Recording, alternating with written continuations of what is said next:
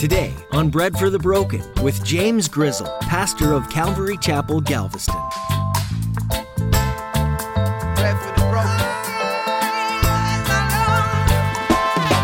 Started with Abraham, and then from there on, his descendants, that's who God wanted to use. And he chose them as a special people to worship him, to glorify him, to represent him. And they said, No thanks, God.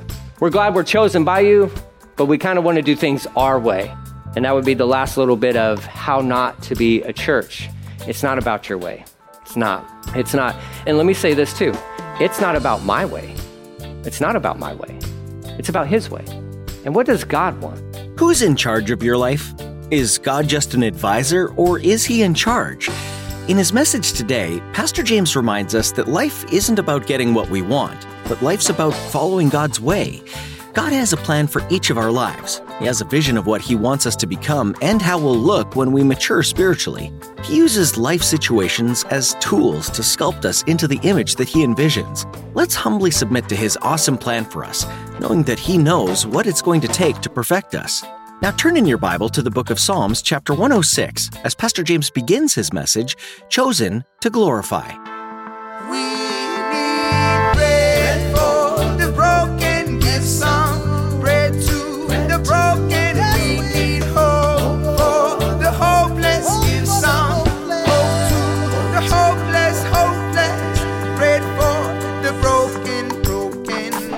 We're going through First Peter, as you guys know, and last time we covered some ground, and and there's elements of, of last time that I just I was like, I, we need to spend more time on this, and I wanted to go deeper into some of the subject matter than what I was able to.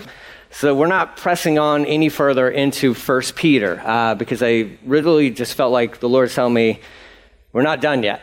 You're not done yet. So, and through a bunch of wrestling and just trying to figure out, like, okay, Lord, well, well then what? Um, so, uh, I'm a verse by verse, chapter by chapter kind of guy. Like, I really feel like before we navigate into some interesting waters concerning First Peter, like how you interact with government and authorities, ruling authorities, which seems to be a big deal nowadays.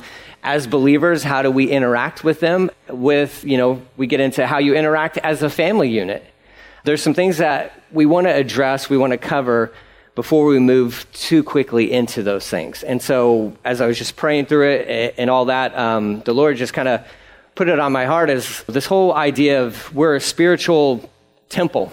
That's who we are, you know, a chosen people. We saw that in 1 Peter chapter 2. That's who he's making us into. We're all just a bunch of bricks being used by God and put into place to build this thing he calls the church, which is his deal. But I thought it would be good to pause there for a second and say, well, what makes a bad church? What makes a good church? And how do we be a good church? So technically, this really is a topical kind of study that I just really think is timely for us. And especially as we've been growing as a church and, and all that good stuff, this, it just seems like this is a good moment to push pause and say, concerning the world out there, what are they looking for? What would be attractive? And we're not trying to be an attractional kind of church, but we are in one sense, because the world should be like curious as to what's going on in here. So we're going to address some of this stuff. So, first off, I'm going to have you go to Psalm 106. Psalm 106. This is how not to be a church.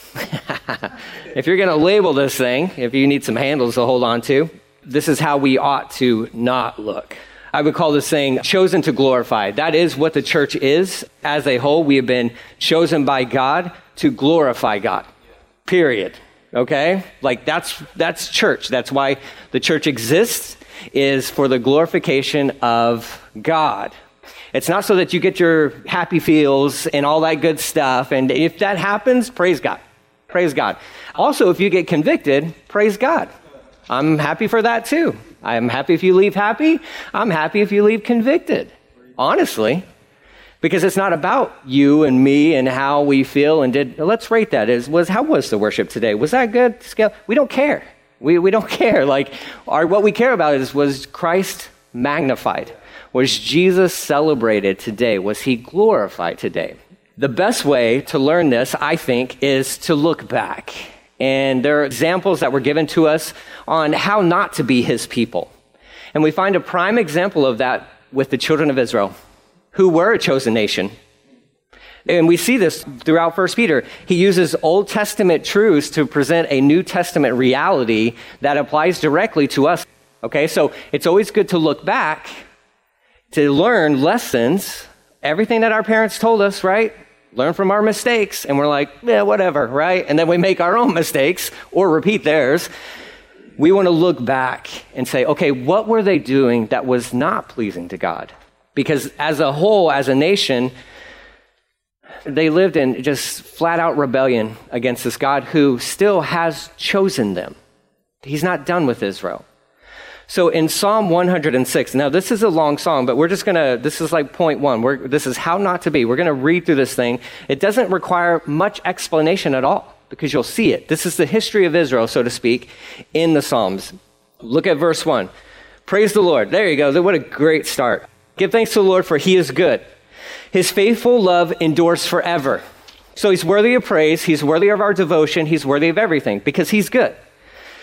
Who can list the glorious miracles of the Lord? Who can ever praise him enough? There is joy for those who deal justly with others and always do what is right. Remember me, Lord, when you show favor to your people. Come near and rescue me.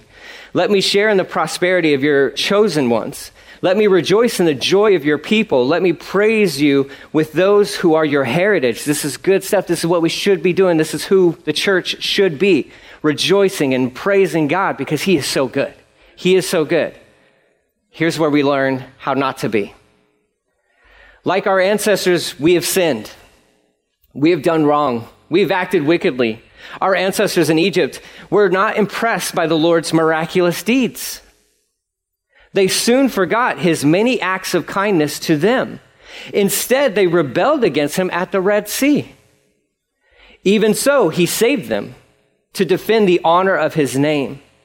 To demonstrate his mighty power, he commanded the Red Sea to dry up and led Israel across the sea as if it were a desert.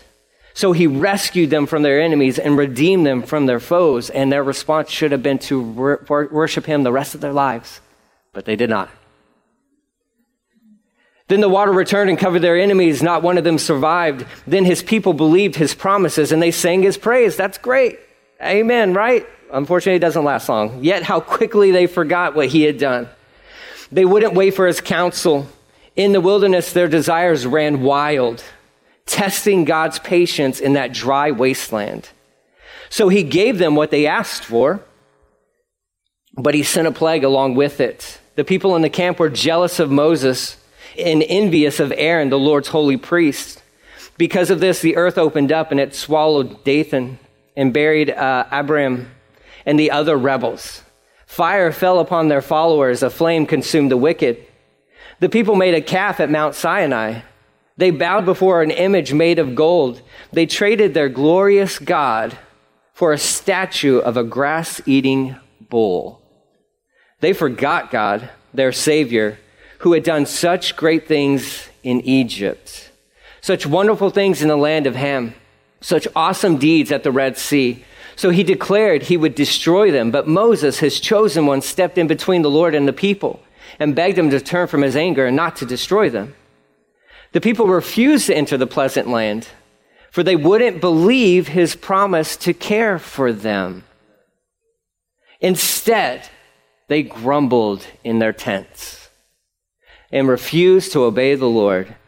Therefore, he solemnly swore that he would kill them in the wilderness that he would scatter their descendants among the nations, exiling them to distant lands. Remember, this is where we're at in 1 Peter. Peter is writing to the exiles. Then our ancestors joined in the worship of Baal at Peor. They even ate sacrifices offered to the dead. They angered the Lord with all these things, so a plague broke out among them. But Phinehas had the courage to intervene, and a plague was stopped. So he was regarded as a righteous man ever since that time. At Meribah, too, they angered the Lord, causing Moses serious trouble. They made Moses angry, and he spoke foolishly. Israel failed to destroy the nations in the land as the Lord had commanded them. Instead, they mingled among the pagans and adopted their evil customs. They worshiped their idols, which led to their downfall. And they even sacrificed their sons and their daughters to the demons, which it is demonic, by the way. They shed innocent blood and the blood of their sons and daughters by sacrificing them to the idols of Canaan. They polluted the land with murder. They defiled themselves by their evil deeds, and their love of idols was adultery in the Lord's sight. That is why the Lord's anger burned against his people. He had abhorred his own special possession. These are words that we've seen in 1 Peter. He handed them over to pagan nations, and they were ruled by those who hated them. Their enemies crushed them and brought them under their cruel power. Again and again, he rescued them, but they chose to rebel against him. And they were finally destroyed by their sin. Even so, he pitied them in their distress and listened to their cries. He remembered his covenant with them and relented because of his unfailing love. He even caused their captors to treat them with kindness. Save us, O Lord, our God. Gather us back from among the nations so we can thank your holy name and rejoice and praise you. Praise the Lord, the God of Israel, who lives from everlasting to everlasting. Let all the people say, Amen. Praise the Lord. How not to be the church. Now, I know this is Israel, and I'm interchanging those words there. Again, he's not done with Israel. He still has a plan for Israel, but I think this is a good lesson for us as a church of how not to function individually and corporately. Because this psalm is addressed to a nation corporately, but it also has individual application as well. So, things we have to be on guard of concerning how not to be a church is not trusting God. First and foremost, he rescued you out of Egypt. If he did that miraculous act for you, for me, can we not trust him the rest of the journey? We can, right? Every single step of the way. But how often I revert back to this Israelite kind of mentality, thinking the old ways were the good ways. Those were the good old days, but they weren't. Pre Christ, nothing was the good old days. Don't fall into that trap. So that would be another trap of like just assuming it's so difficult in this walk with Jesus that it'd just be easier if I just go back or if I just like take a break, right? Because you, you've discovered this. The, more times you open up the word, the more attacks you probably get. And, and you find yourself getting distracted quite often. And when you try to make time for prayer, it's, it seems as like the, the enemy has a direct line into your mindset and all these different distracting thoughts, not always bad thoughts, but just distracting thoughts keep coming in. And you think like, man, the more I try to read the Bible, the harder it gets for me. The more I try to pray, the harder it gets. So I, maybe I shouldn't just, I just should stop reading the Bible so much. Maybe I should just take a break from praying so much and then the attacks would lessen. No, then he wins. Then the enemy has won right? So the temptation is to sometimes not even just to go back. The, the, temptation sometimes is to get off the playing field or get off the court and occupy a space on the bench. And God has not called you to that. That's one of the dangers that we have concerning this thing called the church, capital C church, which you are a part of. And you're an intricate part of the church. And lack of trust in God will lead to complaining. Absolutely. Absolutely. And we'll complain against God, and we'll complain against leadership, and we'll complain against this and that and everything in between. Oftentimes, it's because we don't trust. We don't trust. I know, let me speak to anybody who's been in church for any certain amount of time, and you may have been burned by church leadership. I understand there could be a temptation to not trust, but that's not okay. Because not all church leaders are bad. Not all church leadership is bad.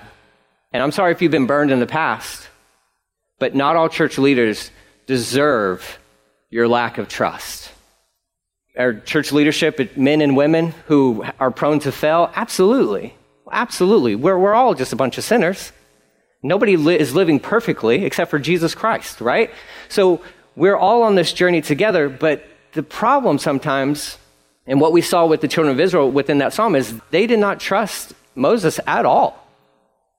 And they complained not only against God, but they complained about Moses. They complained about Aaron the whole way. And you even saw that in there. It led to Moses like he struck a rock right? And God's like, speak to the rock. And Moses is so frustrated. He struck the rock, and it cost him going into the promised land. There was no reason to not trust Moses. There was no reason to not trust. I mean, even Aaron had, like, Aaron was part of making the calf, right? So he had, like, all right, Aaron, we don't know. I mean, we trust you a little bit, right? Like, I don't know about you.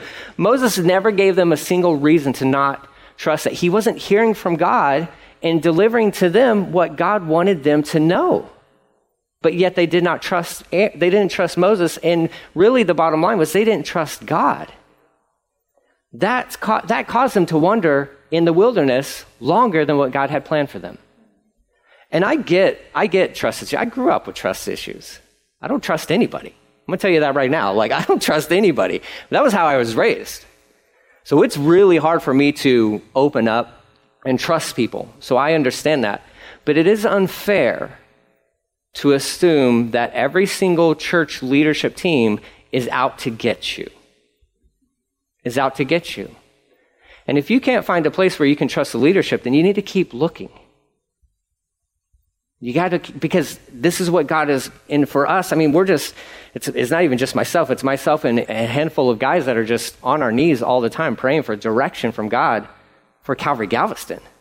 We're, we never have meetings to like, okay, how can we get the people? Right?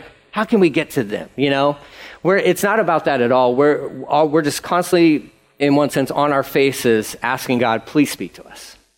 Please speak to us. Please give us clarity. Please give us direction. I can speak for us as a church and as a church leadership. Our one goal is that Jesus would be glorified. And that is it. And you can get behind that. You can get behind that. And if you can't get behind that, then you got to find somewhere where you can get behind that because what you don't want is to wander around in the wilderness for any longer. And that is a danger for the church. That is how not to be the church. You can't have these trust issues all of the time. We have to be on guard. I'm not saying anything about that. We have to be on guard. We have to be wise as serpents and gentle as doves and all of that stuff. But there has to come to a point, too, to where we're willing to say, All right, Lord, I trust you. I trust you. So the people never trusted Moses, and that was part of their dilemma and part of their issue. And sometimes, quite often, that's an issue within churches. Now, granted, again, I know there are pastors and leaders within churches who have failed and have misled people and all that good stuff. That happens. It happens all the time. It happens all the time. And people get hurt as a result of that. But that's not every story. It's not every story. And so, what our goal is, is as collectively, as a chosen people, that we would be able to come together and rejoice and praise God because He, number one, is trustworthy and He is faithful and He is good. And He is good. So they should have been known for their worship of God. They had the coolest setup concerning worship of God the children of Israel did. And they weren't really known for that. I mean, people knew about them and all that stuff, but eventually, because of their, number one, because of their murmuring and complaining, which also was a nice little gateway into compromise, uh, they became a laughing stock of the nation surrounding them. And that's not what we should be to our city. They shouldn't look in on the church, I'm going to say capital church, capital C church of Galveston Island, the body of Christ represented here on Galveston Island, which, by the way, is bigger than us. Okay? Please know that there are other churches on this island meeting right now that are dear brothers and sisters that don't do church the way we do church, but they're still brothers and sisters. It's a body, right? And the world, outside world, what we want to avoid is for them to look in and find, just like we saw in First Peter, reason for accusations or reason to mock our God. And that's what the children of Israel developed into because the nations surrounding them were like, wait, they're God's chosen people, yet they don't honor him, they don't respect him, they don't worship him. And over time, they became just a weak thing. To their credit, it was still an impressive thing. Such a small nation becoming used by God in a tremendous way could have been much bigger than that. Even up until the point of the Gospels when Jesus, the Messiah, showed up on the scene and they were like, We reject you. We reject you. What, what would it have been like if they would have received their Savior? But it just continued on and they did not trust God. They did not honor God. They known for their compromising and all that good stuff. We just saw that all throughout that psalm. And it, it weakened them. How not to be a church. We can't let compromise come in corporately or individually because it will weaken the whole. It will weaken the whole. Paul used this illustration to the church of Corinth. You're a body. Every member is a part of a physical body, so to speak.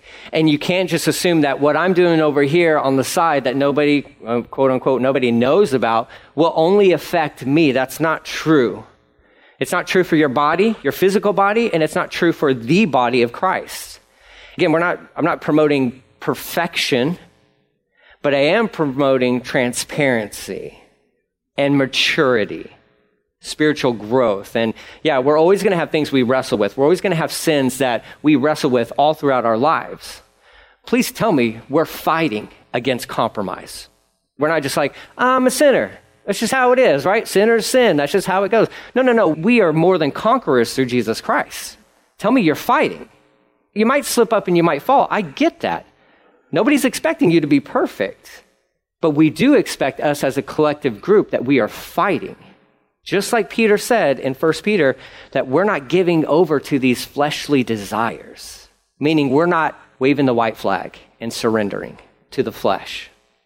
The children of Israel were just known for, I mean, it was just compromise. And we saw that. It was just compromise, compromise, compromise. But these were God's chosen people. And He didn't choose them, as Deuteronomy chapter 7 says, He didn't choose them because they were bigger than anybody else or they were, you know, smarter than everybody else or anything like that. He chose them specifically because they were smaller than everybody else. And nobody expected anything from that little bitty country called Israel. And God's like, that's perfect. You're exactly who I want to use. Started with Abraham, and then from there on, his descendants, that's who God wanted to use. And he chose them as a special people to worship him, to glorify him, to represent him. And they said, No thanks, God. We're glad we're chosen by you, but we kind of want to do things our way. And that would be the last little bit of how not to be a church. It's not about your way. It's not. It's not. And let me say this too it's not about my way. It's not about my way. It's about his way. And what does God want? What does God want for Calvary Galveston? And again, we have individuals within this church who are on their faces constantly asking, Lord, please show us what you want. What you want. There's this uh, little illustration. I have a part time job. I, I, think most of you guys probably know that. I'm a handyman. A handyman, that's not all that handy, but uh, I do my best. I work for a guy who's become really just a, a dear friend of mine, but he's the boss, he's the master carpenter. It's who he is. And I show up to work and he already has the game plan. So Floyd has the blueprints to anything and everything we're ever going to build or work on. I never see the blueprints. I never, ever, ever see the blueprints. Never. I never see the drawings. I never see the measurements. I never see any of it. I show up to work. He tells me what to do and I do it. That's how it works. That's how it works. Now, he will communicate to me, today we're going to build a chicken coop. So he casts the vision for me, and that's what we've done. But he doesn't submit to me like, okay, I'm going to give you the blueprints. James, I want you to go over these, and then I want your feedback. I want you to tell me what you think about this. And he doesn't do that. He says, this is what we're going to do. And I say, yes, sir. And he says, round up the tools. And I say, yes, sir. Let's get the material together. And I say, yes, sir. And I do exactly what he tells me. He says, I need a board cut this length. I say, Yes, sir, and I go and cut that board, that length. And then we put it together. I do everything that I'm told because he's in charge. Because he's in charge.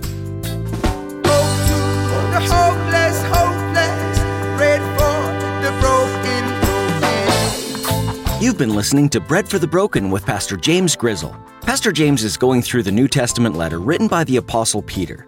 1 Peter is a book full of empowering statements made from someone who knew firsthand what it was like to believe in Jesus and to face enemies of all kinds. Much of Peter's message is reminding us that although we might face fiery trials, in the end, God will lift us up for being faithful to Him. Once again, Peter knew what it was like to suffer. He himself had once denied that he even knew Jesus. Surely there was a turmoil within him during those hours of denial. But he went on to be a spiritual pillar as the Christian church was birthed. We trust that as you're listening to these messages from 1 Peter, that you're being strengthened in your own walk and faith with the Lord. Bread for the Broken is a ministry out of Calvary Galveston in Galveston, Texas. We're a group of people of all ages, coming together to magnify Jesus and find hope and new life in Him. We'd love to have you come join us for a Sunday morning service, or we have a Thursday evening service too. You can find out more on our website, breadforthebroken.com. While you're there, if the Spirit leads you, there's a link to where you can support this ministry in a financial way. We're grateful for any support as we strive to spread the light of the gospel in a dark world. Well, that's all the time that we have for today, but we'll be back again next time in the book of 1 Peter. Pastor James is looking forward to sharing more with you here on Bread for the Broken. Let me paint the picture of you